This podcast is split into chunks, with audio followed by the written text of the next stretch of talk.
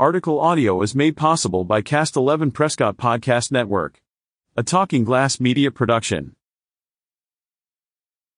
The Prescott Valley Police Department, PVPD, takes reports monthly on various fraud calls involving gift cards and Bitcoin.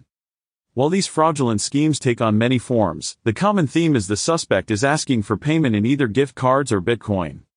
Gift cards and Bitcoin are not a common form of payment with businesses. If someone asks you to pay with these methods, this should raise a concern about the legitimacy and intention of the person you are talking to.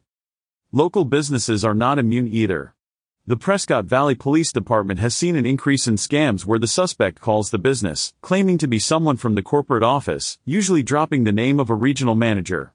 The suspect sets up a scenario, asking the victim to take all the money from the safe, convert it to gift cards or Bitcoin, and send the suspect the numbers to access it.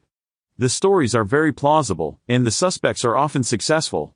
In many cases, the money is not recoverable, PVPD has many resources available free of charge to educate the public on the current scams, including crime education classes every few months at the police station, which are available to present to smaller groups of community members in their own communities.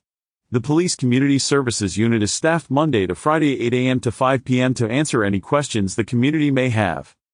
Prescott Valley Police Department can be contacted at 928-772-9267 for non-emergencies, 911 for emergencies. Yavapai Silent Witness is 1-800-932-3232. If you see something, say something. Catch up with more local news stories on signalsaz.com.